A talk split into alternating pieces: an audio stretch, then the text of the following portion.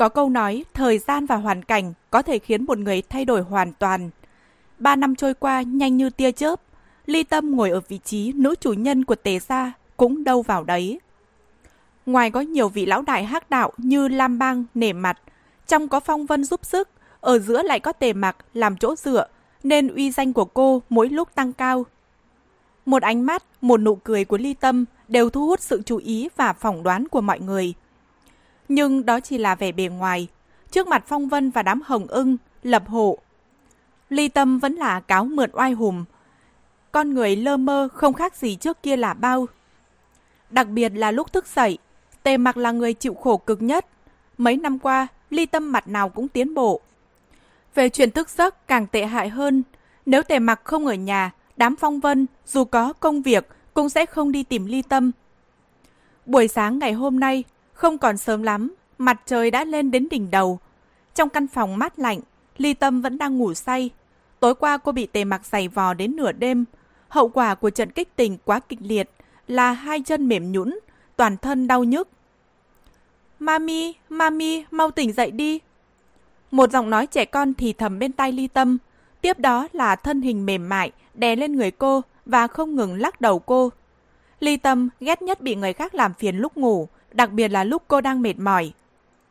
Trong cơn mơ màng, Ly tâm nghe tiếng người gọi. Mặt cô lại bị vài cái tát. Cô tức giận, thò tay ra khỏi chăn đẩy mạnh, miệng hét lên. Tề mặc, mau cuốn xéo đi. Nói xong Ly Tâm liền quay người sang một bên ngủ tiếp. Thân hình nhỏ bé bị Ly Tâm đẩy ra khỏi giường và ngã xuống tấm thảm dày. Đôi môi đỏ của cậu bé mêu mếu. Bàn tay mập mạp trắng nõn nà xoa cặp mông bị ê. Cậu bé xinh xắn đến mức người khác không thể rời mắt. Mặc dù bị đau nhưng cậu bé không hề chảy nước mắt mà chậm rãi đứng dậy và bám vào tấm chăn lại tiếp tục leo lên. Ly Tâm quay người, chăn bị kéo một bên nên để lộ tấm thân trần trắng mịn. Trên da cô vẫn còn đầy dấu vết của trận kích tình tối qua. Tuy nhiên cậu bé ở dưới đất không hiểu những dấu vết này có ý nghĩa gì. Cậu vẫn bám vào chăn, leo lên giường. Mami, Mami dậy chơi với Tiểu Vũ đi. Cậu bé khó khăn lắm mới trèo lên giường. Bé vùi mặt vào bộ ngực trơn láng của Ly Tâm, ôm mặt cô và bắt đầu đặt môi lên môi cô. Trong lúc nửa mê nửa tỉnh, Ly Tâm cảm thấy có ai đó đang hôn cô. Trên giường của cô ngoài tề mặc còn có ai? Ly Tâm lập tức động đậy môi, đáp trả. So với nụ hôn chào buổi sáng mãnh liệt, cô thích nụ hôn dịu dàng hơn. Thấy Ly Tâm hơi hé môi, cậu bé liền gật đầu, ra trường hiểu ý. Cậu từng chứng kiến bố tề mạc gọi mẹ thức dậy bằng cách này. Vì vậy bé không hề do dự, thổi bong bóng rồi hôn lên đôi môi đỏ mọng của mẹ bé. Mùi sữa thơm phức, rất mềm mại, rất khoái khẩu, rất nhỏ, rất nhỏ. Ly tâm thẻ lưỡi liếm liếm môi đối phương. Đối phương cũng lập tức thẻ lưỡi liếm cô. Trong cơn mơ mơ màng màng, Ly tâm đột nhiên cảm thấy điều gì đó bất ổn. Miệng tề mặc nhỏ như vậy từ lúc nào? Môi tề mặc mềm mại như vậy từ lúc nào? Một ý nghĩ vừa lóe qua đầu. Ly tâm giật mình và lập tức mở mắt. Hai người đang làm gì vậy?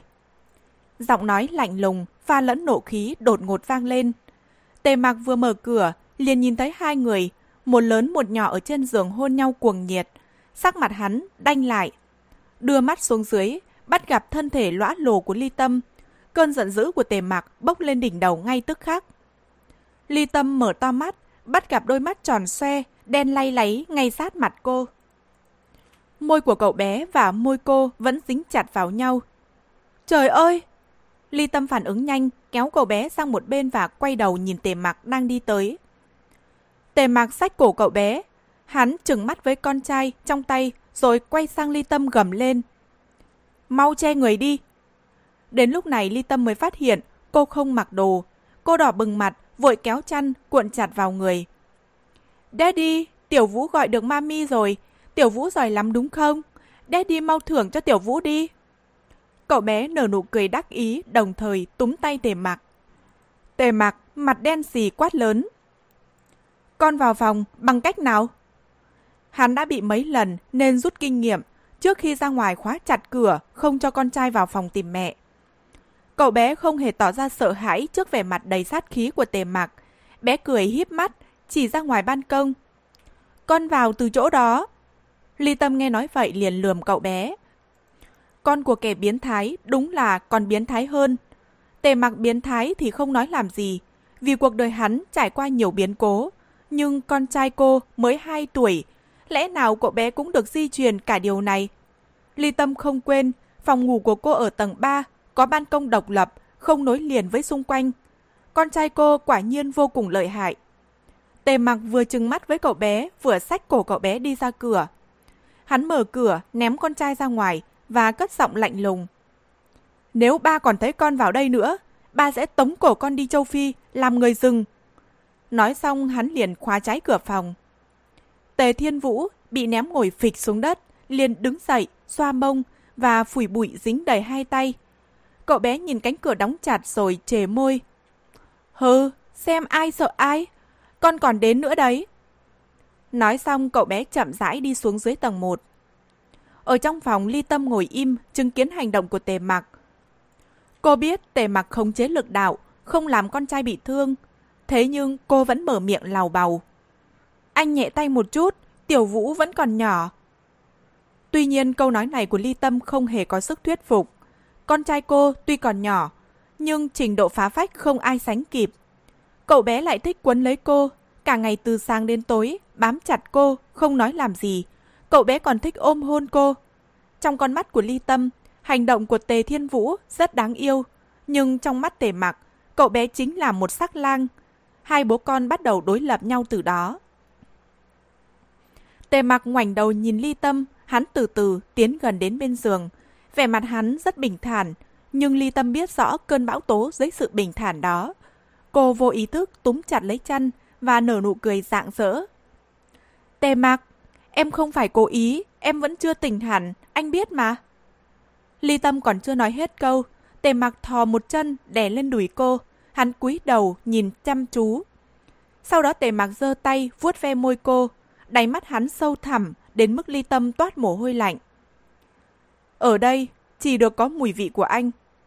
Tề mặc cất giọng đầy bá đạo rồi còn cúi xuống hôn ngấu nghiến lên môi ly tâm.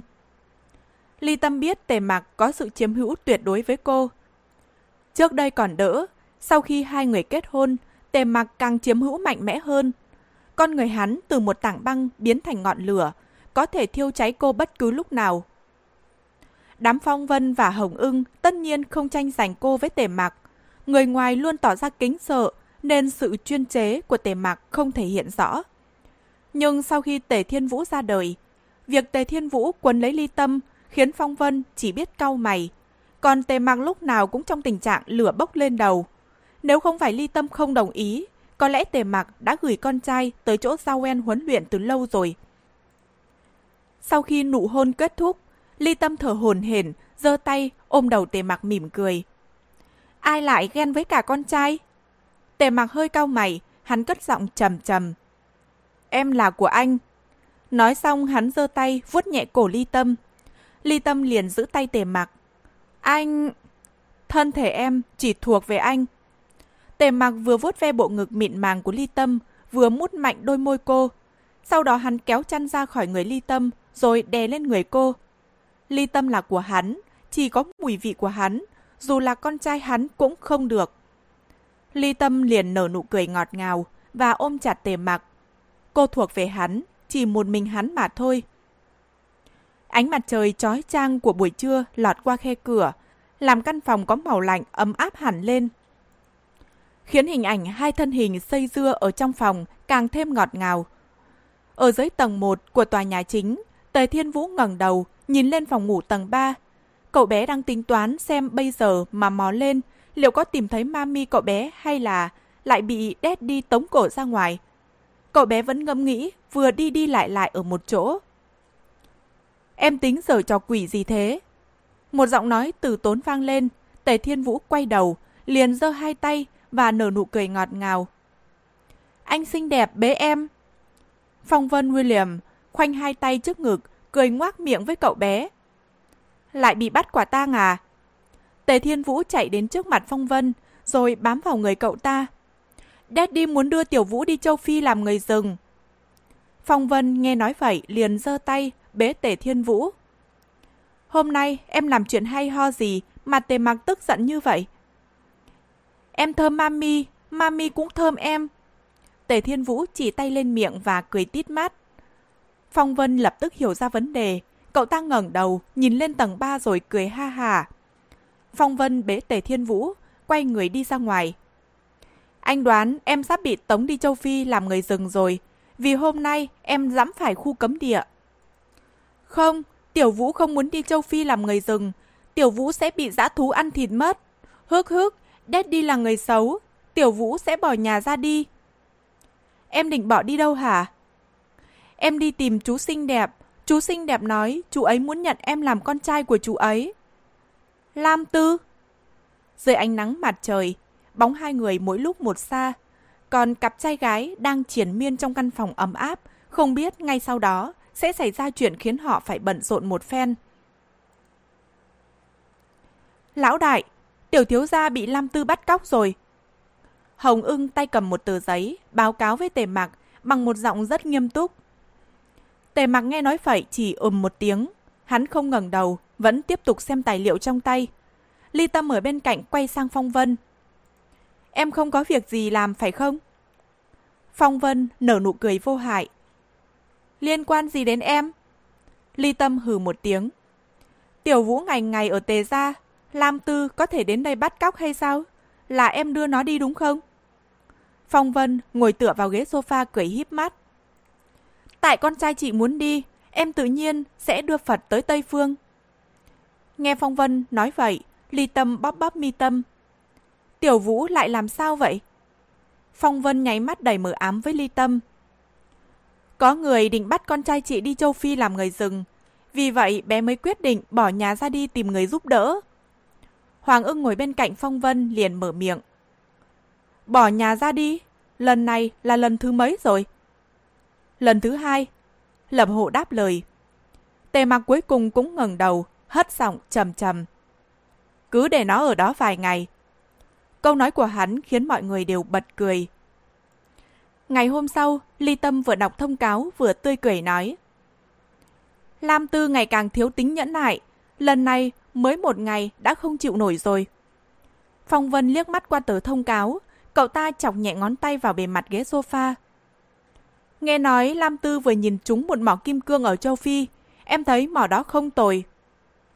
Tề mặc ngồi bên cạnh Ly Tâm, gương mặt hắn không biểu lộ bất cứ một sắc thái tình cảm nào.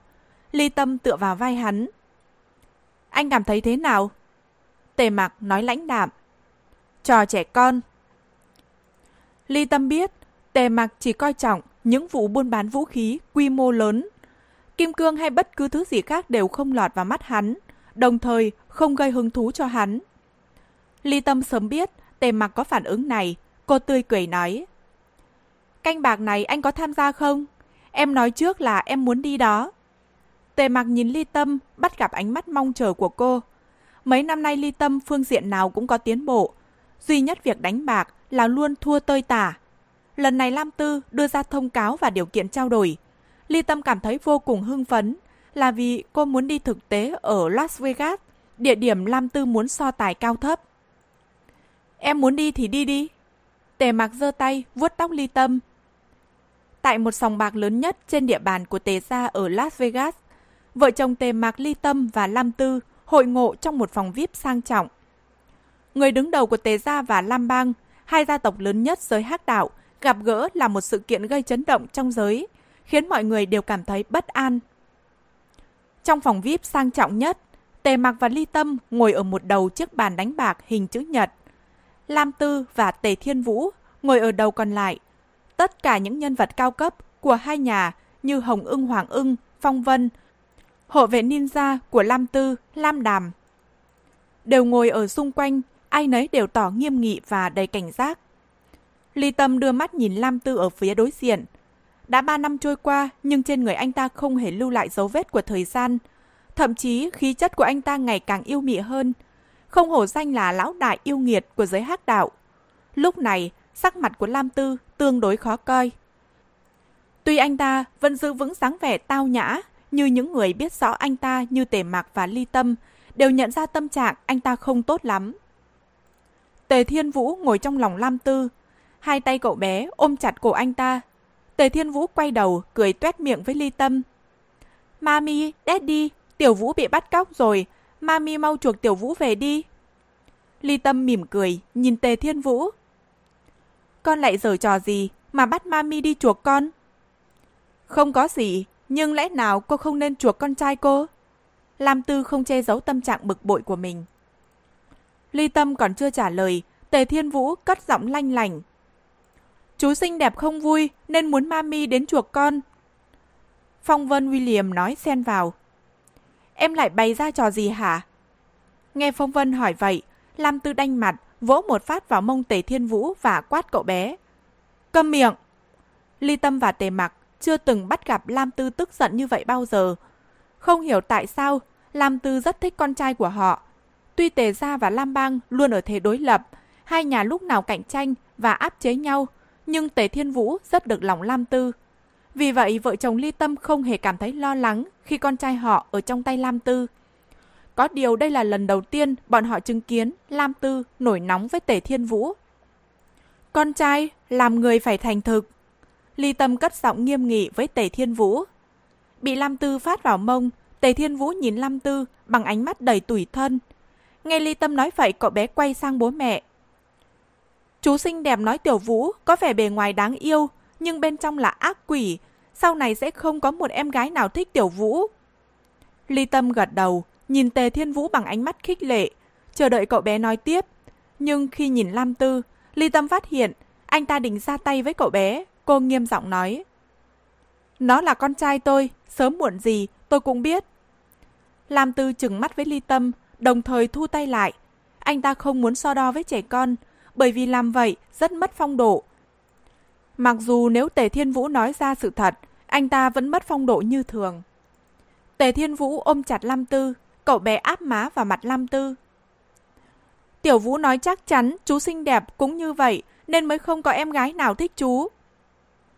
Hoàng ưng phì cười, anh ta không để ý đến gương mặt phẫn nộ của Lam Tư, quay sang động viên Tề Thiên Vũ. Giỏi lắm, cháu nói tiếp đi. Tề Thiên Vũ gật đầu. Chú xinh đẹp bảo con thế thì tốt quá, hai chúng ta vừa vặn làm một đôi. Chú ấy nói sẽ lấy Tiểu Vũ, để tránh Tiểu Vũ lớn lên không ai theo. Chú ấy nói, chú ấy làm người tốt, sẽ nuôi cơm Tiểu Vũ. Lời nói của Tề Thiên Vũ khiến người tương đối trầm ổn như Hồng ưng cũng mỉm cười. Người của Lam Tư đã biết vụ này nên vẫn cố giữ sắc mặt lạnh lùng, nhưng đuôi mắt bọn họ đều để lộ ý cười nên trong bọn họ càng khôi hài hơn. Ly Tâm nghe xong nhìn Lam Tư bằng ánh mắt nghiêm nghị. Lam lão đại, anh đừng làm hư con trai tôi. Tôi thừa nhận anh rất đẹp trai, lại còn bản lĩnh lớn. Tôi cũng hy vọng Tề Gia và Lam Bang hữu hảo, nhưng tôi tuyệt đối không tán thành vụ liên hôn. Hơn nữa đối tượng là con trai tôi và anh, tôi thật sự không có hứng thú làm nhạc mẫu của Lam lão đại. Nói đến đây Ly Tâm không nhịn được cười. Đám lập hộ cũng bật cười ha hà, khiến sắc mặt Lam Tư càng tối sầm hơn. Nghe câu nói của Ly Tâm, Tề Thiên Vũ lắc đầu lia lịa. Không phải, không phải, Tiểu Vũ là nam tử Hán. Tiểu Vũ nhớ lời đét đi dạy. Tiểu Vũ là nam tử Hán nên không được gả, mà chỉ có thể lấy. Vì vậy, Tiểu Vũ sẽ cưới chú xinh đẹp. Tiểu Vũ sẽ nuôi cơm chú ấy. Lời nói vừa dứt, người của Tề Gia đều cười ha hà. Những người có tính cách vui vẻ như Lập Hộ và Hoàng ưng cười chảy ra nước mắt đến Tề mặc cũng nhếch mép cười và lên tiếng. Không hổ danh là con trai của ba. Được tề mặc khen ngợi, tề thiên vũ, ngẩng cao đầu. Tất nhiên rồi. Nói xong cậu bé hôn chụt lên má Lam Tư, thậm chí còn để nước sãi trên làn da trắng mịn của anh ta, khiến Lam Tư không kịp phản ứng. Ly Tâm ho khan hai tiếng, rồi cố làm ra vẻ nghiêm chỉnh. Vấn đề này cũng không phải không thể cân nhắc, chỉ cần Lam Tư khụ khụ Bắt gặp ánh mắt giết người của Lam Tư, Ly Tâm lập tức ngậm miệng. Lam Tư là nhân vật, không thể tròng ghẹo. Tiểu Vũ nói những lời đó mà vẫn còn sống sót, đó là vì Lam Tư yêu quý cậu bé. Nếu cô dám thừa nước đục thả câu, không đếm xỉa đến thể diện của Lam Tư, có lẽ hậu quả sẽ vô cùng nghiêm trọng. Mọi người vẫn đang cười dần dần, Tề Thiên Vũ quay đầu, nói bằng một giọng tủi thân. Chú xinh đẹp tức giận khi nghe Tiểu Vũ nói câu này, Chú ấy không cần Tiểu Vũ nữa. Mami, Daddy, mau chuộc Tiểu Vũ về đi. Nghe đến đây Ly Tâm lập tức hiểu tại sao mới có một ngày Lam Tư đã muốn trao trả con trai cho cô. Đồng thời muốn đòi bồi thường. Hóa ra anh ta bị Tề Thiên Vũ trêu chọc. Cũng may Tề Thiên Vũ mới 2 tuổi đầu. Nếu đổi lại là người khác, chắc sẽ chết không toàn thây. Ly Tâm nói nhỏ. Lam lão đại, anh hãy ra giá đi. Lam Tư lại vỗ vào mông Tề Thiên Vũ một phát. Anh ta cười như không cười, nhìn vợ chồng Tề Mặc. Một ván phân đỉnh thắng thua, điều kiện là độc quyền buôn bán vũ khí ở châu Phi. Châu Phi chỉ là một thị trường nhỏ trong giới buôn bán vũ khí, nhưng có còn hơn không? Ly Tâm gật đầu. Được. Nói xong cô hùng dũng, cầm hộp xúc sắc ở trước mặt. Tề mặc ngồi bên cạnh không nói một lời nào, chỉ tựa người vào thành ghế quan sát Ly Tâm. Ly Tâm lắc hộp xúc sắc và mở nắp. Bên trong là số 466. Một con số khá đẹp.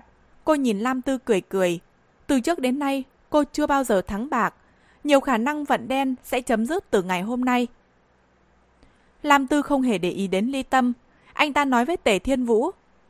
Mở ra đi. Tể Thiên Vũ ngoan ngoãn, thò cánh tay mập mạp, mở nắp hộp xúc sắc. Ba con xúc sắc có số 666. Ly Tâm tức giận, trừng mắt với Tề Thiên Vũ. Lam Tư cười giòn giã ôm Tề Thiên Vũ đứng dậy. Không tồi, cháu đã giúp chú thắng cược, chú sẽ nuôi cơm cháu thêm vài ngày nữa. Nói xong anh ta liền bế Tề Thiên Vũ đi ra ngoài. Bắt gặp ánh mắt đầy nộ khí của Ly Tâm, Tề Thiên Vũ cất giọng oan ức. Mami, con không phải cố ý. Còn nữa, hai ngày sau, Mami nhớ đến đón con. Ly Tâm quay sang nhìn Tề Mặc bằng ánh mắt đầy áy náy, nhưng Tề Mặc không hề thay đổi sắc mặt. Hắn đưa tay ôm eo Ly Tâm. Để nó ở bên đó cũng tốt, chúng ta càng được yên tĩnh. Vừa nói, hắn vừa đưa Ly Tâm đi ra ngoài. Tề Mặc không hề bận tâm đến việc bị mất thị trường ở châu Phi. Thậm chí hắn còn cảm thấy tâm trạng rất tốt khi Tề Thiên Vũ rời xa Ly Tâm. Như vậy giấc mộng trở thành thần bài của Ly Tâm chấm dứt ở đây. Đám Phong Vân và Hoàng ưng chỉ biết lắc đầu. Sau này những vụ cờ bạc liên quan đến địa bàn làm ăn không thể để Ly Tâm ra tay. Bằng không, đại bản doanh của Tề Gia cũng có ngày bị cô thua vào tay người khác. Hôm nay là một ngày thời tiết mát mẻ, trăm hoa tỏa hương thơm ngát, là dịp tốt để đi đạp thanh.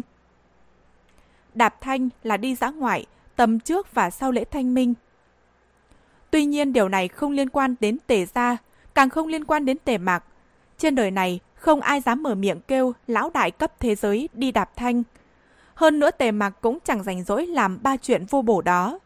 Nhưng vào ngày tháng này, giờ phút này, cuối cùng cũng xuất hiện người khiêu chiến cực hạn của tề mặc đó chính là ly tâm, bà xã của hắn. Tề mặc anh chỉ có hai sự lựa chọn. Một là ngày mai cùng em đi đạp thanh, hai là ngày mai đến chỗ Lam Tư đón Tiểu Vũ về ngủ cùng em. Anh thích chọn bên nào? Ban đêm trên chiếc giường ngủ rất lớn, Ly Tâm ngồi trên người Tề mặc và nhìn hắn bằng ánh mắt sắc như dao. Tề Mặc đưa một tay ôm eo Ly Tâm, hắn cau mày và cất giọng trầm trầm. Rốt cuộc, em muốn gì thì nói thẳng ra đi, đừng vòng vo tam quốc với anh. Ly Tâm bĩu môi khi thấy Tề Mặc nhìn ra ý đồ của cô. Tề Mặc nhìn thấu cô, không phải là chuyện ngày một ngày hai, giờ trò trước mặt hắn chẳng khác nào múa dìu qua mắt thợ. Ly Tâm nằm sấp xuống người Tề Mặc, cô giơ hai tay ôm cổ hắn và nói khẽ. Tối qua em nằm mơ thấy Tùy Tâm, chị ấy kể với em chị ấy và người yêu đang hẹn hò. Bọn họ hẹn hò rất lãng mạn ngọt ngào. Tề Mặc hừ một tiếng. Toàn mấy trò vớ vẩn, ngủ đi. Nói xong, hắn liền hoán đổi vị trí, đè ly tâm xuống dưới người hắn. Nghe tề mặc nói vậy ly tâm tức tối, cắn mạnh vào vai hắn. Tề mặc không hề thay đổi sắc mặt, cứ như hắn không biết đau là gì. Hắn chỉ nhíu mày nhìn ly tâm. Lúc này, cô giống hệt con mèo nhỏ, giơ nanh vuốt phản kháng. Em muốn làm gì nào? Cuối cùng tề mặc lên tiếng hỏi. Ly tâm nhả vai tề mặc và nhìn thẳng vào mắt hắn. Hẹn hò, em và anh chưa từng hẹn hò bao giờ. Nếu không phải nằm mơ thấy tùy tâm, Ly Tâm không bao giờ biết hai từ hẹn hò có ý nghĩa như thế nào. Tuy cô và Tề Mạc đã trở thành vợ chồng mấy năm, nhưng đúng là vợ chồng cô chưa từng có kiểu đó. Ly Tâm muốn cho Tùy Tâm thấy cô sống rất hạnh phúc. Lần sau, nếu nằm mơ thấy Tùy Tâm, cô sẽ khiến Tùy Tâm ngưỡng mộ chết thôi. Tề mặc nhìn Ly Tâm bằng ánh mắt khó hiểu. Hẹn hò là cái gì vậy? Hẹn hò, hẹn hò, hẹn hò. Ly Tâm lẩm bẩm bên tai Tề mặc, giống như tụng kinh. Mãi đến lúc trời gần sáng, Ly Tâm nhận được Tề mặc gật đầu đồng ý. Tề mặc và Ly Tâm chuẩn bị đi dã ngoại đạp thanh, chuẩn bị đi hẹn hò. Không hiểu tại sao Phong Vân William biết được tin này. Tin tức từ miệng cậu ta nhanh chóng lan truyền khắp Tề Gia. Dõi theo chiếc xe Cadillac rời khỏi đại bản doanh của Tề Gia vào buổi trưa, tất cả mọi người trong Tề Gia đều há hốc miệng như bị sét đánh trúng. Trời đổ cơn mưa máu có lẽ cũng không khiến họ ngạc nhiên bằng chuyện Tề Mặc đi hẹn hò. Thành phố sầm uất như New York cũng có khu vực ngoại ô, chỉ có điều hơi xa một chút, nhưng Ly Tâm vô cùng hưng phấn nên cô không hề có cảm giác đi xa. Tề Mặc và Ly Tâm đến một nơi có cây cầu nhỏ, dòng nước chảy, thảm cỏ xanh mướt, rừng hoa đủ sắc màu. Vườn cây nặng trái, đúng là thiên đường ở nhân gian. Ly Tâm phủ một tấm khăn trải bàn màu hồng xuống thảm cỏ và bày chai rượu vang cao cấp 582. Ít khoai tây cắt lát, bánh gato, các loại hoa quả, thậm chí có cả hộp sườn xào chua ngọt. Cô nở nụ cười tươi roi rói. Cảnh hẹn hò lãng mạn và những thứ này là cô học từ phim truyền hình. Nhưng Ly Tâm quên mất nhân vật chính trong các bộ phim Hàn Quốc là những công tử nhà giàu, lãng mạn. Còn người ở bên cạnh cô là lão đại hắc đạo, bá chủ của giới vũ khí. Màu hồng, bánh gato, hoa quả, liệu có tương xứng với hắn?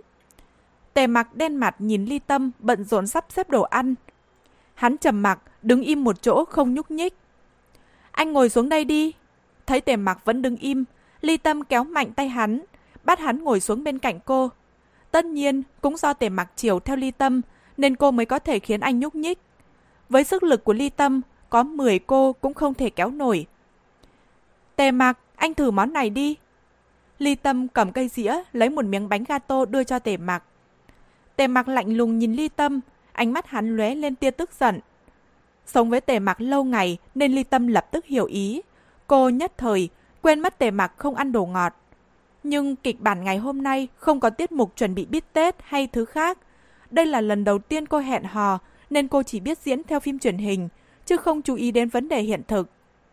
Em ăn, để em ăn.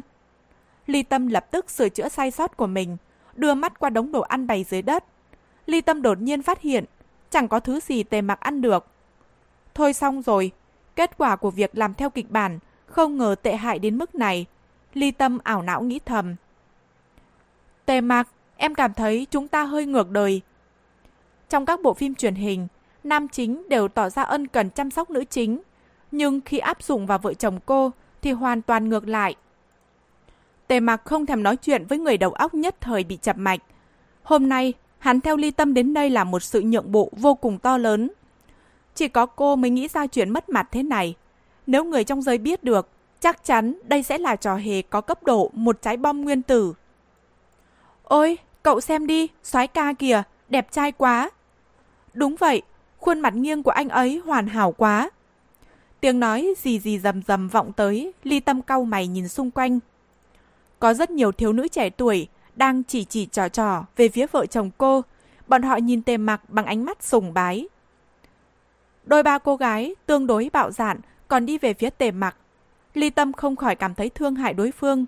Bọn họ không biết tề mặc là người thế nào. Đã dám tiếp cận hắn.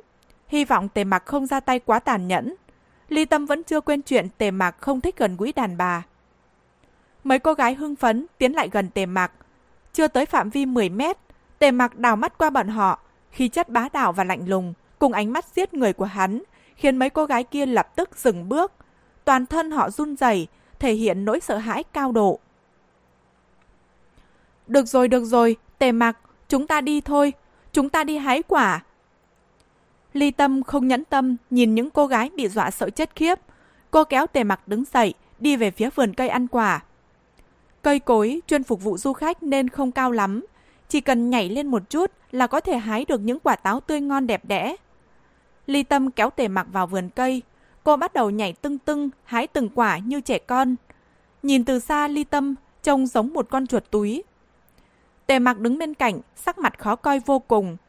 Vài phút sau, hắn tiến lên hai bước, đạp mạnh vào thân cây táo.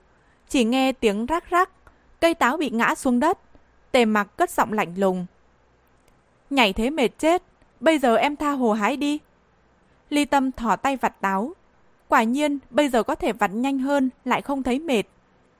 Ôi, cây táo của tôi! Chúng tôi mua hết. Hồng ưng không biết xuất hiện từ lúc nào, đứng chặn trước mặt ông chủ vườn táo và dơ một tờ chi phiếu. Tiếng kêu la lập tức im bặt. Ly Tâm không nhớ Hồng ưng đi theo vợ chồng cô từ lúc nào, cô liền đảo mắt từ phía. Quả nhiên bắt gặp hình bóng Bạch ưng và Hắc ưng. Ngoảnh đầu, nhìn đám du khách đã bị đuổi hết đi chỗ khác, Ly Tâm bất giác lắc đầu. Đừng nói tề mặc không thích ứng với tình huống này, đến cô cũng cảm thấy không quen mấy. Đi thôi, chúng ta đi ăn cơm. Ly Tâm kéo tay tề mặc rời khỏi vườn quả. Hồng ưng ở đằng sau vẫy tay. Rất nhiều cây táo bị nhổ cả gốc đưa về đại bản doanh tề ra. Sau đó anh ta tiếp tục đi theo tề mặc và ly tâm. Quả thực trong đời anh ta chưa bao giờ chứng kiến cảnh hẹn hò. Khu ngoại ô khá xa, nên khi Tề Mặc và Ly Tâm quay về trung tâm thành phố New York, trời đã chạng vạng tối. Tại một nhà hàng nổi tiếng nhất ở New York, mặc dù là giờ đón khách, nhưng khi Ly Tâm kéo tay Tề Mặc đi vào, bên trong không một bóng người, ngoài hai hàng nhân viên phục vụ và giám đốc nhà hàng nghênh đón. Tôi đã bao cả nhà hàng này. Hoàng ưng mặc bộ com lê lịch sự, tươi cười, đưa thực đơn cho Tề Mặc và Ly Tâm. Nhà hàng vang lên tiếng đàn piano thanh thót. Ly Tâm phát hiện con trai cô đang ngồi trên đàn piano. Bên cạnh là Lam Tư, tay cầm ly rượu vang, nhìn vợ chồng cô bằng ánh mắt thích thú. Ly Tâm lập tức đen mặt. Sao Lam Lão Đại lại có mặt ở đây? Hoàng ưng lên tiếng. Lam Lão Đại, nhận được tin Lão Đại và chủ mẫu hẹn hò nên lập tức ngồi máy bay tới đây để xem hai người hẹn hò thế nào. Ly Tâm nghe xong liền toát mồ hôi lạnh. Tề mặc ở phía đối diện, mặt sắt đen xì. Hôm nay là ngày mất mặt nhất trong cuộc đời của hắn. Ăn cơm, ăn cơm thôi. Bị đói bụng nửa ngày, tuy người khác nhìn chằm chằm, ảnh hưởng đến khẩu vị, nhưng Ly Tâm quyết không để bụng đói. Vừa mới ăn hai miếng, Ly Tâm lập tức buông dao dĩa. Đây là nhà hàng nổi tiếng nhất, là nhà hàng cao cấp thế giới. Vậy mà không ngon bằng đầu bếp nhà cô. Mặc dù cô đói bụng, nhưng đồ ăn ở đây rất chán. Trong khi đó tể mặc ngồi đối diện ly tâm, mặt lạnh như băng, hắn không hề động đến đồ ăn. Tề Thiên Vũ ngồi trên nóc đàn piano, nép vào lòng Lam Tư. Daddy và Mami cháu đang làm gì hả chú? Hẹn hò là cho gì vậy? Lam Tư nhìn Tề Mạc và Ly Tâm bằng ánh mắt khinh thường. Anh ta nhếch mép cười. Chắc là đối tượng hẹn hò hơi bị chán ngán nên không thu hút sự hứng thú của đối phương. Tề Thiên Vũ gật đầu, nhưng cậu bé lập tức nhăn nhó. Daddy và mami cháu chán nhau, thế có nghĩa là họ còn không thích đối phương nữa. Vậy có phải Tiểu Vũ sẽ bị bỏ rơi, không có cơm ăn? Lam Tư gật đầu. Có khả năng đó. Tề Thiên Vũ cất giọng nghẹn ngào. Không, cháu không muốn bị đói bụng. Lam Tư nở nụ cười yêu mị. Chẳng phải cháu là nam tử Hán hay sao? Cháu đừng quên có đứa nào dám nói với chú từ lấy, còn đòi nuôi cơm chú nữa. Tề Thiên Vũ giơ tay ôm cổ Lam Tư và nở nụ cười ngọt ngào. Nam tử Hán phải biết thích nghi với mọi hoàn cảnh. Bây giờ cháu không có cơm ăn nên chú xinh đẹp lấy cháu. Đợi một ngày nào đó cháu đổi đời, cháu sẽ cưới lại chú xinh đẹp. Lam Tư ngắn mặt, hết nói nổi. Một bữa ăn cao cấp bị ly tâm nhanh chóng cho qua, nuốt mãi cũng không trôi nổi. Nên ly tâm quyết định tiến hành bước tiếp theo của trình tự hẹn hò, đó là đi xem phim. Thế là một chiếc xe Cadillac, một chiếc Rolls Royce và năm chiếc Ferrari nối nhau tiến về dạp chiếu bóng. Rạp chiếu bóng vẫn không một bóng người, chỉ có ông chủ ra nghênh tiếp. Dạp chiếu bóng có sức chứa vài ngàn người, chỉ có hai vị khách là Tề Mạc và Ly Tâm. Ở phía sau là Lam Tư và Tề Thiên Vũ, Phong Vân. Hàng ghế sau nữa là Hồng ưng, Hoàng ưng, Bạch ưng và Hắc ưng. Ở góc cuối cùng là người của Tề Gia. Lão đại hẹn hò là chuyện ngàn năm khó gặp, không thể không đến xem trò vui.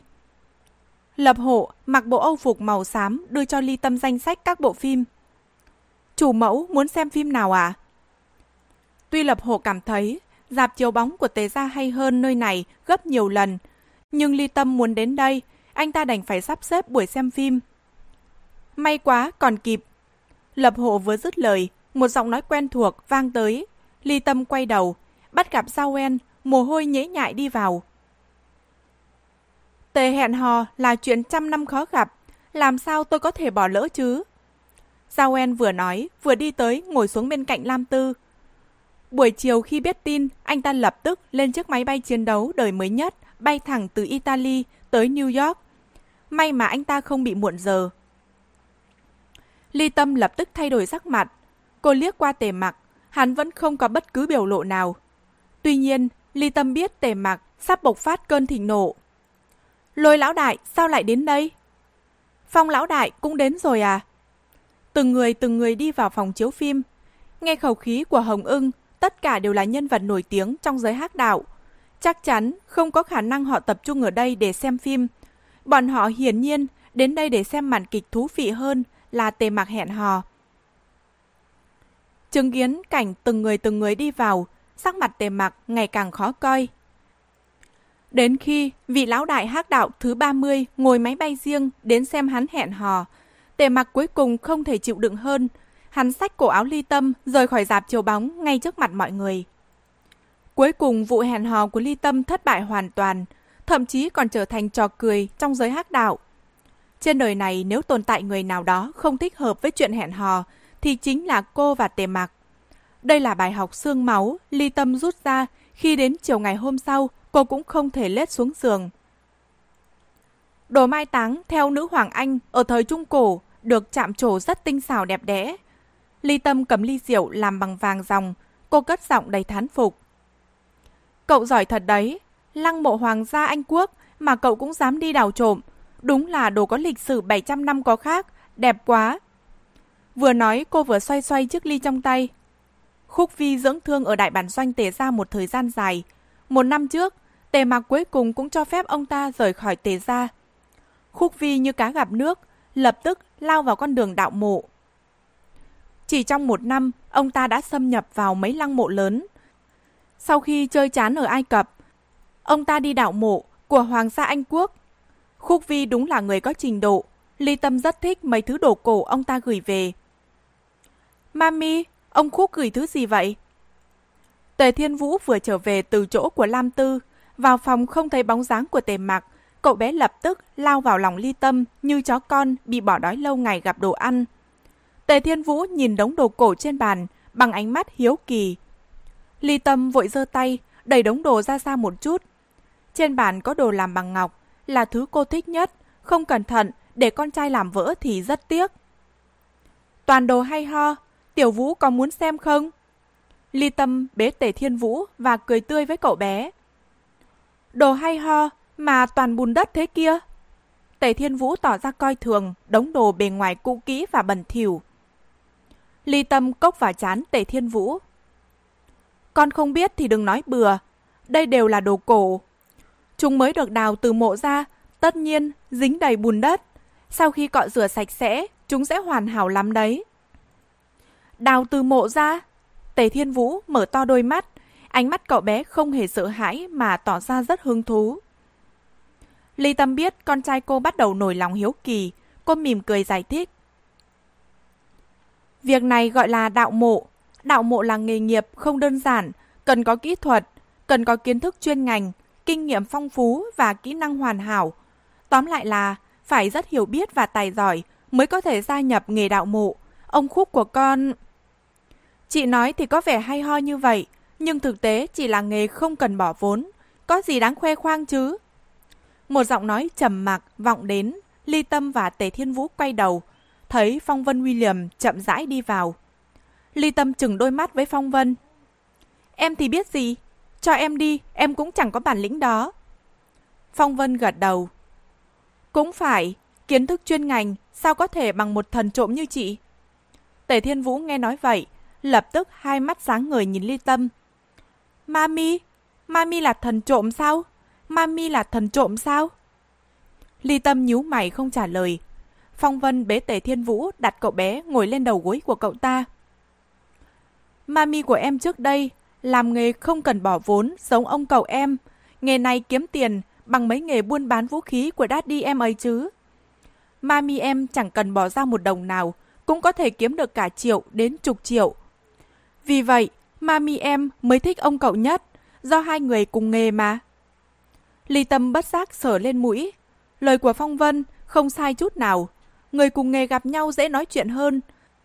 Tuy rằng cô nghĩ cô cao tay hơn Khúc Vi, bởi Khúc Vi vất vả lắm mới đào được mấy thứ trong mộ cổ. Còn cô chỉ cần thò tay là có thể lấy đi bất cứ thứ gì cô muốn. Mami, có thật không? Tại sao bây giờ Mami không đi ăn trộm nữa? Hai mắt Tẩy Thiên Vũ sáng như sao, gương mặt cậu bé tỏ ra vô cùng thích thú. Ly Tâm mỉm cười giải thích. Mami con đã rửa tay gác kiếm, rút khỏi giang hồ lâu rồi. Nói đùa, làm nữ chủ nhân của tề gia còn đi ăn trộm đồ, chỉ e đối phương chưa tìm đến cô, cô đã bị tề mặc lột ra róc xương rồi. Hơn nữa, cô có ý định giải nghệ từ trước khi gặp tề mặc. Bị tề mặc phát hiện và bắt giữ, cô phải dùng cả cuộc đời để bồi thường. Bây giờ, cô không còn nghĩ đến vấn đề trộm đạo. Nhưng Mami thích mấy thứ này cơ mà. Tề Thiên Vũ chỉ tay lên đống đồ ở trên bàn. Ly Tâm cười. Đúng là Mami rất thích. Ai không thích đồ cổ cơ chứ? Hơn nữa trước đây cô học về ngành đồ cổ, chuyên nghiên cứu mấy thứ này. Không đi ăn trộm không có nghĩa sở thích của cô thay đổi.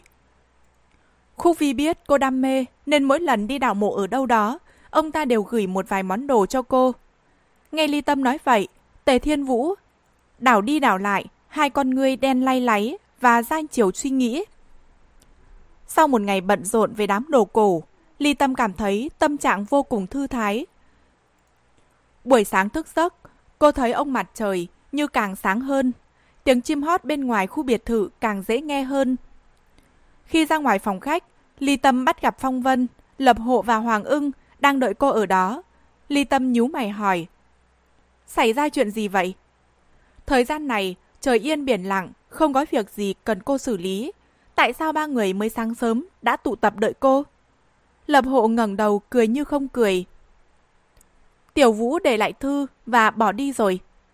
Ly Tâm cau mày, cô ngồi xuống vừa ăn sáng vừa cất giọng bình thản. Lại đi tìm Lam Tư phải không? Nó mới về chưa bao lâu mà. Hoàng ưng lắc lắc ngón tay.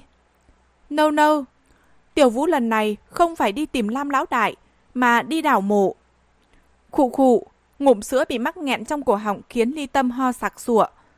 Phong Vân liền mở camera giám sát. Trên màn hình, Tề Thiên Vũ đeo một cái ba lô nhỏ lên lưng, tay cậu bé cầm một khẩu súng. Cậu bé để lại một tờ giấy rồi cười tuét miệng với ống kính camera. Sau đó Tề Thiên Vũ mở cửa ban công, leo xuống đất, chứ cậu bé không đi bằng lối cửa chính. Ly Tâm nhận tờ giấy từ tay Phong Vân. Bên trên có hàng chữ trẻ con siêu vẹo. Mami, Tiểu Vũ đi đạo mộ đây. Tiểu Vũ cũng muốn trở thành thần trộm. Ly Tâm bóp bóp mi tâm. Tiểu Vũ đi đâu đạo mộ? Đạo mộ cũng chỉ có con trai cô nghĩ ra trò này. Ở New York, lấy đâu ra mộ cho cậu bé đào? Nên biết, nước Mỹ là quốc gia mới thành lập. Làm gì có tồn tại lăng mộ có giá trị Lẽ nào con trai cô đến Nghĩa Trang đạo mộ? Con trai cô đúng là mơ mộng viển vông còn hơn mẹ nó. Ly Tâm vừa dứt lời. Phong Vân, Lập Hộ và Hoàng ưng đều bật cười. Lập Hộ gật đầu. Tiểu Vũ giỏi lắm, suy nghĩ rất mạnh bạo. Chọn địa điểm cũng không tồi. Nơi đó có nhiều cổ vật có giá trị, lại mang đậm dấu ấn văn hóa của Trung Quốc cả ngàn năm. Ly Tâm nghe nói vậy nhướng mày. Văn hóa Trung Quốc? Các anh đưa nó tới Trung Quốc đạo mộ sao? Ba người đều không lên tiếng. Ly Tâm liền buông đũa ngẫm nghĩ. Lăng mộ ở Trung Quốc, lẽ nào là thành cát tư hãn? Mấy hôm trước, cô nghe Khúc Kinh nói có khả năng phát hiện ra lăng mộ của đại nhân vật này. Mộ ông ta chắc chắn có giá trị đào bới. No. Hoàng ưng lắc đầu phủ nhận. Mộ võ tắc thiên. Mộ lý thế dân. Lăng mộ hán vũ đế. Ly Tâm nói một hơi tất cả các lăng mộ của các vị hoàng đế chưa từng được phát hiện. Thế nhưng đám phong vân liên tục lắc đầu. Ly Tâm trầm tư suy nghĩ nhân tài trong lịch sử Trung Quốc nhiều như lá rụng mùa thu. Nền văn hóa nghìn năm để lại không ít lăng mộ. Rốt cuộc là vị nào? Nghĩ ngợi một hồi, hai mắt ly tâm đột nhiên sáng lên. Lẽ nào là lăng mộ Tần Thủy Hoàng? Tiểu Vũ đúng là có mắt nhìn thật đấy. Lăng mộ này mà bị đột nhập chắc chắn sẽ là một sự kiện gây chấn động thế giới. Chỉ riêng đám tượng binh mã cũng là một kỳ tích của thế giới. Chưa kể, trong đó còn có dạ Minh Châu to bằng quả bí. Phong Vân nói xen vào. Chị đánh giá con trai chị cao quá đấy. Lăng mộ tần Thủy Hoàng. E là Tiểu Vũ còn chẳng biết đối phương là ai. Đi theo ly tâm mấy năm, Phong Vân đã hiểu không ít về nền văn hóa Trung Quốc. Nghe ly tâm nhắc đến tần Thủy Hoàng, cậu ta không chịu nổi, liền cất giọng châm biếm. Vậy mọi người nói xem, Tiểu Vũ đi ăn trộm ở đâu? Hoàng ưng ho khan một tiếng rồi cười ngoác miệng. Cao ốc Empire, phòng trưng bày đồ cổ hôm nay bị mất một miếng ngọc bội thời trinh quan. Do đối tượng ăn trộm có thân phận quá cao, người chủ quản không dám tự ý xử lý nên đã báo cáo với tôi. Hoàng ưng vừa nói dứt lời, ly tâm liền xa sầm mặt. Cổ vật trong phòng trưng bày ở cao ốc Empire đều thuộc về tề mặc. Tề mặc rất thích mấy thứ đồ cổ của Trung Quốc. Hắn có sở thích sưu tầm và trưng bày cổ vật. Con trai cô ăn trộm đồ của nhà mà dám nói đi đạo mộ, đúng là muốn cô tức hộc máu mắt. Nhưng cũng may, thứ Tề Thiên Vũ ăn trộm là cổ vật. Nếu cậu bé ăn trộm thứ khác, chắc cô còn điên hơn. Chỉ còn một tiếng đồng hồ nữa, lão đại sẽ từ Italy về đến đây. Lập hộ có lòng tốt nhắc nhở ly tâm. Cô không nói không rằng, lập tức xông ra ngoài. Tề Thiên Vũ tìm nơi nào không tìm, lại đi ăn trộm đúng nhà mình. Tề mặc mà biết được chắc chắn sẽ lột ra cậu bé. Hắn ghét nhất người khác động vào đồ của hắn, dù là con trai hắn đi chăng nữa. Ly Tâm phóng xe như bay đến cao ốc Empire. Người phụ trách đưa Tề Thiên Vũ xuống dưới chở Ly Tâm đến nơi. Mami, Tiểu Vũ ăn trộm một miếng ngọc bội cho Mami. Mami có thích không? Đây là đồ cổ thật đấy. Tiểu Vũ mất bao công sức mới nhớ ra nơi này. Mami, Tiểu Vũ giỏi lắm phải không? Mami, Tiểu Vũ và Mami cùng nghề. Mami, mau thơm Tiểu Vũ. Tề Thiên Vũ reo lên vui mừng và nhào vào lòng ly tâm, hoàn toàn không để ý đến gương mặt khó coi của cô. Ly Tâm không có thời gian giải thích với Tề Thiên Vũ. Cô ôm cậu bé xông vào bên trong tòa cao ốc. Tề Mạc sắp trở về rồi. Trước cửa phòng trưng bày cổ vật của cao ốc Empire, Ly Tâm nghiến răng, nhìn cách bày trí trong phòng. Đây rõ ràng là Hoàng ưng cố ý. Tất cả tia hồng ngoại được bật lên. Hệ thống camera giám sát đã khởi động. Chẳng phải anh ta muốn thử tài cô hay sao? Con đứng đây, đừng động đậy. Chuyện dạy dỗ con cái quay về rồi tính sau. Bây giờ quan trọng nhất là trả đồ về chỗ cũ. Tia hồng ngoại chẳng chịt, camera ở các góc đảo đi đảo lại liên tục. Nhưng đối với Ly Tâm, đây chỉ là trò trẻ con. Tuy cô bỏ nghề đã lâu, nhưng không có nghĩa tài nghệ của cô bị giảm sút. Nhờ sức mạnh, tốc độ, sự mềm dẻo, chuẩn xác, Ly Tâm vượt qua hệ thống camera giám sát mà không gây ra tiếng động nào. Cô nhanh chóng tiến vào khu vực trưng bày cổ vật.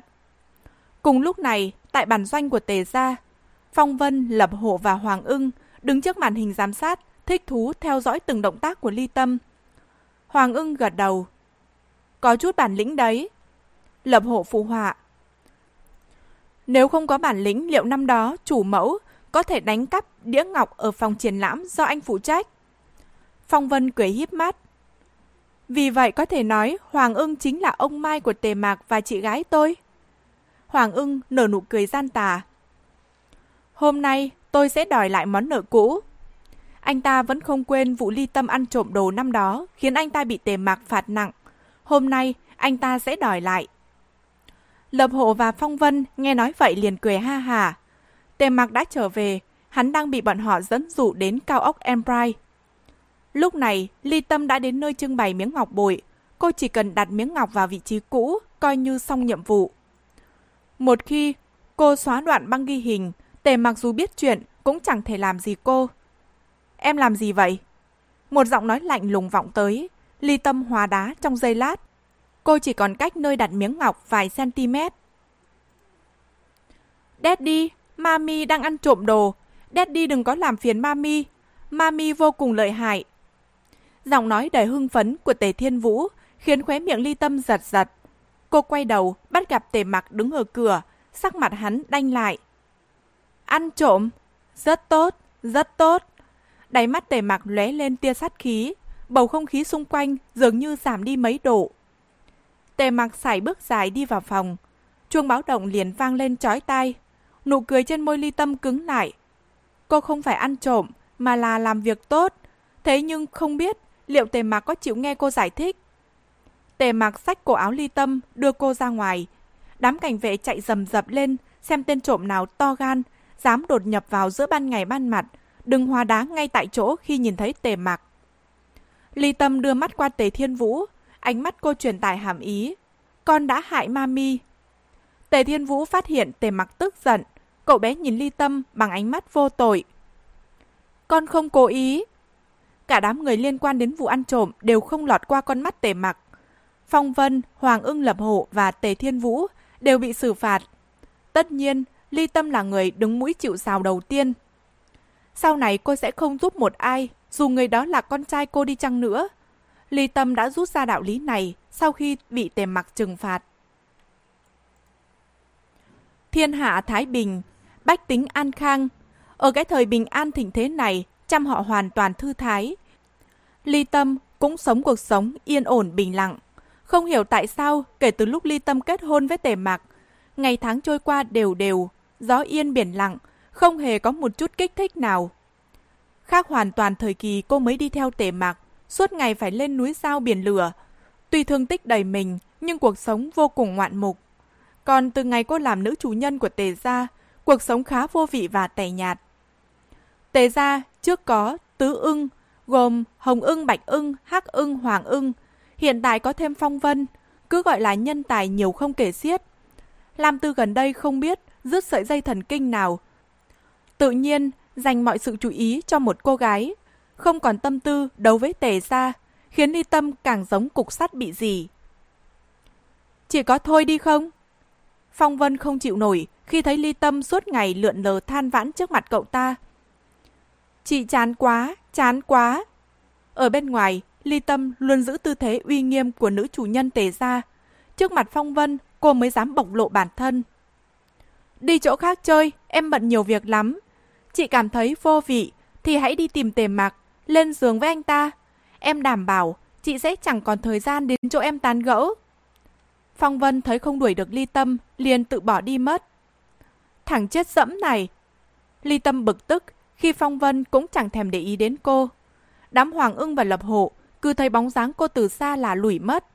Con trai cô hết bám lấy Lam Tư, lại đến chỗ Sao En. Cô thật sự cảm thấy cuộc sống vô cùng tẻ nhạt. Chủ mẫu, điện thoại của thiếu gia. Cuối cùng cũng có chuyện để làm, ly tâm than thầm trong lòng. Vẫn là con trai cô tốt nhất, biết mẹ đang buồn chán. Trên màn hình liên lạc, Tề Thiên Vũ một tay cầm quả cà chua, một tay cầm quả dưa chuột. Cậu bé nhìn mẹ bằng ánh mắt đắc ý. Giao En sao đối xử tệ với con trai của tôi thế? Anh ta chỉ cho con ăn những thứ này thôi à? Tề Thiên Vũ lắc đầu, cười tuét miệng. Tiểu Vũ đang học nấu ăn. Chú Giao En nói muốn trở thành sát thủ của các thiếu nữ. Nhất định phải tinh thông 18 môn võ nghệ. Đẹp trai không phải là yếu tố quyết định, mà phải có nội hàm. Ly Tâm cau mày hỏi. Nội hàm của con là nấu ăn? Tề Thiên Vũ gật đầu. Đúng vậy, Tiểu Vũ biết hình thức chỉ là ngoại tại. Bên trong thân thể cần có nội hàm. Nội hàm chính là nấu ăn thật ngon. Tiểu Vũ muốn trở thành sát thủ thiếu nữ. Tiểu Vũ sẽ tự mình bồi dưỡng ra nội hàm. Trời, đạo lý này ở đâu vậy? Ly Tâm đen mặt. Có điều từ trước đến nay cô đều thả bò ăn cỏ. Tiểu Vũ học nấu ăn là một việc tốt. Tuy lời của Giao En chẳng ra làm sao, nhưng kết quả quan trọng hơn quá trình. Tốt lắm, con trai, con nhất định học nội hàm cho tử tế. Khi nào về trổ tài với mami nhé. Ly Tâm phát huy tinh thần từ bi của người mẹ. Tề Thiên Vũ gật đầu, vung tay, băm băm chặt chặt cà chua và dưa chuột một hồi. Cậu bé đột nhiên cất giọng nghiêm chỉnh. Mami, sao con chẳng bao giờ nhìn thấy nội hàm của Mami? Mami không có nội hàm à? Ly Tâm cảm thấy lửa bốc lên đầu. Nếu sớm biết Tề Thiên Vũ dám chơi cô thì cô chẳng thèm động viên con trai. Cô là người không có nội hàm sao? Bắt gặp ánh mắt thương hại của Tề Thiên Vũ, khóe miệng ly tâm bắt đầu giật giật. Có điều, Tiểu Vũ cũng chẳng thấy đi có nội hàm gì cả. Hai người đáng thương thật. Ly Tâm liền bị Tề Thiên Vũ đánh bại. Cô nở nụ cười miễn cưỡng. Con hãy tự lo cho bản thân đi. Thấy Ly Tâm nổi giận, Tề Thiên Vũ lắc đầu. Mami, không có nội hàm nên mới hay cáu giận. Vẫn là Tiểu Vũ phong độ hơn. Đồ khốn, con mau... Ly Tâm còn chưa kịp bộc phát cơn giận dữ. Tề Thiên Vũ đã cắt đứt liên lạc, để một mình Ly Tâm đối diện với màn hình tối đen. Em làm sao thế? Một lát sau, Tề Mặc đi vào, hắn cất giọng trầm trầm khi thấy Ly Tâm mặt mũi hầm hầm ngồi trên ghế sofa. Ly Tâm ngẩng đầu, nhìn Tề Mặc vài giây, sau đó cô đứng bật dậy, kéo tay hắn đi ra ngoài. Tề Mặc cau mày hỏi: "Em muốn làm gì hả?" Vì nội hàm của chúng ta. Ly Tâm thốt ra mấy từ bằng một giọng vô cùng dứt khoát. Ở trong siêu thị, tề mặc, mặt sắt đen xì, đẩy xe hàng. Ly Tâm chăm chú, nghiên cứu đồ ở trên giá.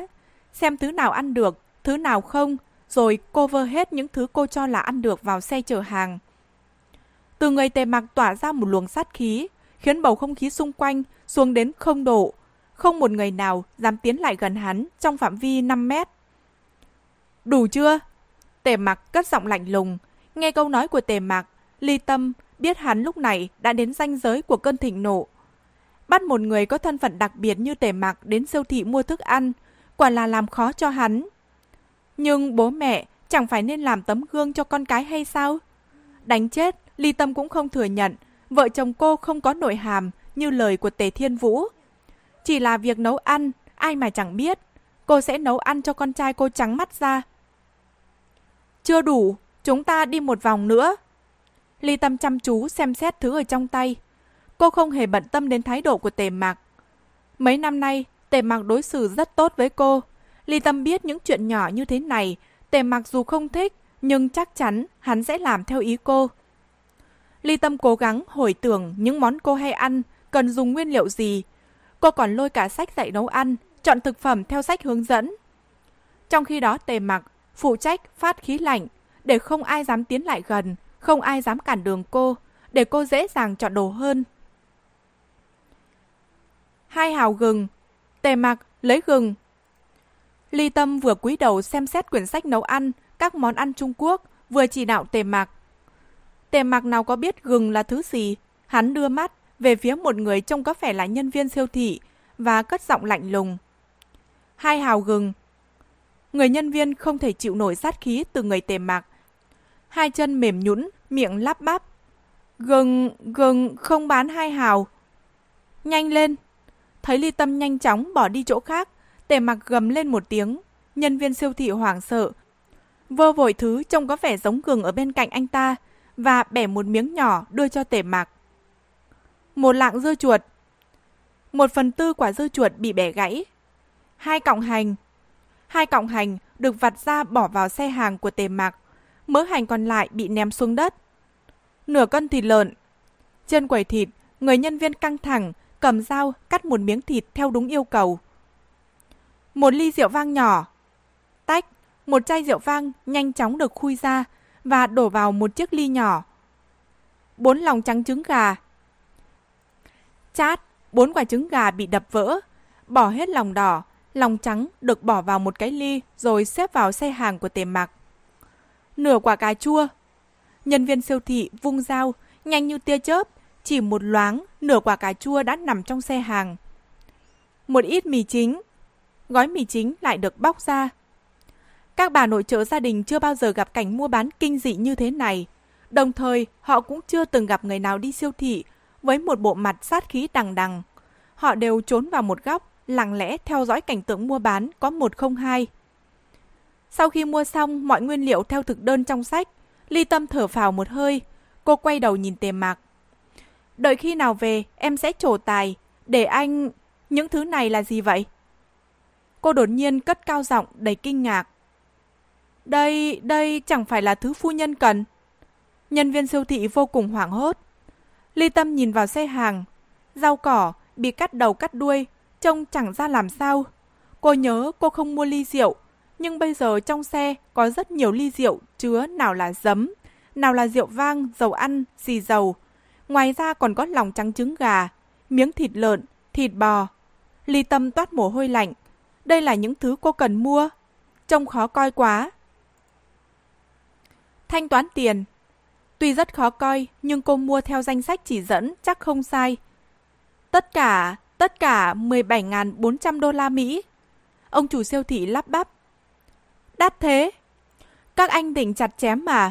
Số đồ ăn này đâu có nhiều tiền như vậy. Mặc dù Ly Tâm chưa đi siêu thị mua đồ bao giờ, nhưng cô đã từng ăn. Mấy món này ở nhà hàng cộng lại cũng chỉ vài trăm đô la Mỹ. Vậy mà tiền mua nguyên liệu đến mười mấy ngàn. Ông chủ siêu thị muốn chết hay sao mà dám bắt chẹt tề mặc. Chuyện này, chuyện này... Dưới ánh mắt lạnh lẽo chết chóc của tề mặc. Ông chủ siêu thị đành phải tính giá tiền hợp ý ly tâm nhất.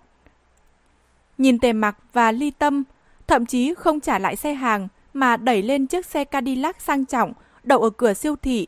Ông chủ siêu thị suýt lên cơn nhồi máu cơ tim. Rượu vang từ năm 83, rượu trắng của Nhật Bản, rượu mai đào Trung Quốc. Mỗi chai khui ra chỉ rót một ly, mấy chục cân cua bể chỉ lấy mỗi càng. Ngỗng nhập khẩu từ nước Pháp chỉ lấy hai lạng can. Tuy ly tâm cho rằng cô mua mỗi thứ một ít nên chỉ cần thanh toán từng đó tiền. Nhưng phần còn lại, ông chủ siêu thị có thể bán cho ai? Xe cấp cứu, ông chủ siêu thị đã bất tỉnh nhân sự. Về đến nhà, ly tâm sắn tay áo, đòi đích thân xuống bếp. Cô nhất định kéo tề mặc phụ giúp cô. Tề mặc bị ly tâm quấy giày. Quấy giày lại quấy giày. Cuối cùng, hắn không chống đỡ nổi sự mè nheo của ly tâm.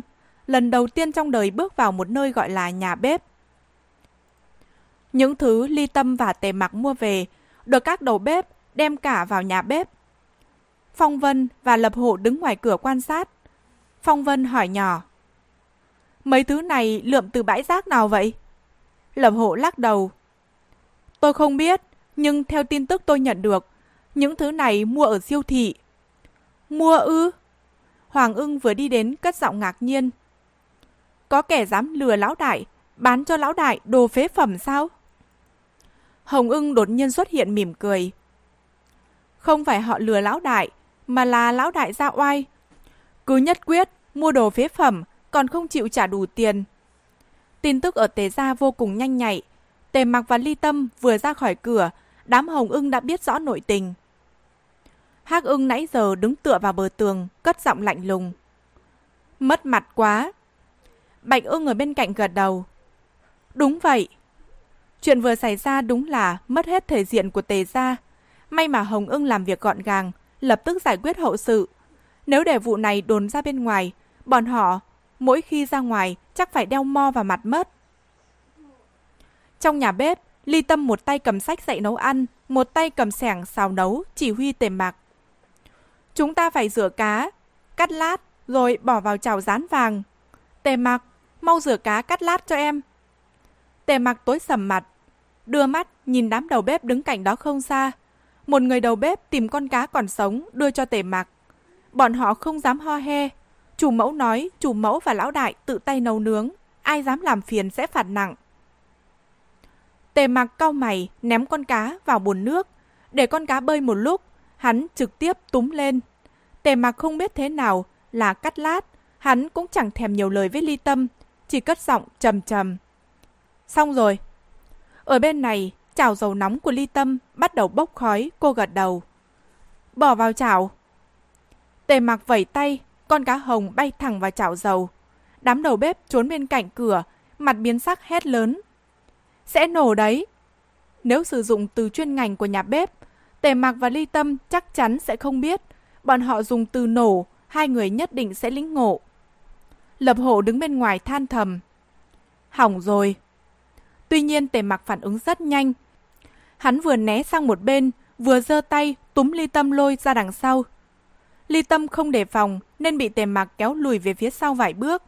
Khi định thần trở lại, cô thấy con cá hồng còn sống, dãy rủa và nhảy tưng tưng trong chảo dầu nóng ở trước mặt, dầu bắn tung tóe khắp nơi. Ly Tâm nhíu mày nói. Giỏi lắm. Sau đó cô lại cúi đầu xem sách. Sách hướng dẫn, sau khi dán xong, đổ nước vào om. Thế là Ly Tâm múc một muôi nước, không hề nghĩ ngợi đổ thẳng vào chảo. Chảo dầu bùng một tiếng, khói bốc mù mịt. Ly Tâm liền cầm vung chảo, đậy vào và giữ chặt. Xong, tiếp tục món thứ hai, tề mạc. Đám đầu bếp đứng ngoài cửa, thực lòng muốn chết cho xong. Con cá vẫn chưa rán chín, thậm chí nước còn chưa sôi, ruột gan vẫn nằm trong bụng cá. Vậy mà chủ mẫu của bọn họ tuyên bố đã xong. Món này mà được dọn ra, không biết mùi vị sẽ thế nào. Người đầu bếp phụ trách món ăn Trung Quốc của Ly Tâm run lẩy bẩy khi chứng kiến cảnh tượng trong nhà bếp. Đây là lần đầu tiên trong đời ông ta chứng kiến cảnh nấu ăn khủng khiếp như vậy. Hoàng ưng sờ chán nói nhỏ. Món đó có thể ăn không? Chắc chắn không nuốt nổi. Bạch ưng trả lời bằng một giọng thành khẩn. Phong Vân hừ một tiếng lạnh lùng.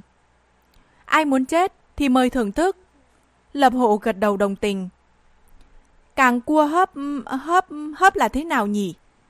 Ly Tâm không hiểu, đọc đi đọc lại sách hướng dẫn. Đúng rồi, bỏ nước vào hấp, quá đơn giản. Món này không cần tề mặc động thủ, Ly Tâm liền ném đống càng cua vào nồi, rồi đổ một gáo nước lớn. Món thứ hai coi như xong. Thịt cừu non. Tay cầm một con cừu non to bằng mặt bàn nhỏ. Tề mặc đưa mắt nhìn lò nướng lớn nhất trong nhà bếp. Hắn không ngại ngần, bỏ thẳng con cừu vào lò nướng. Đóng cửa, rồi tung nắm đấm khởi động hết các phím trên lò nướng.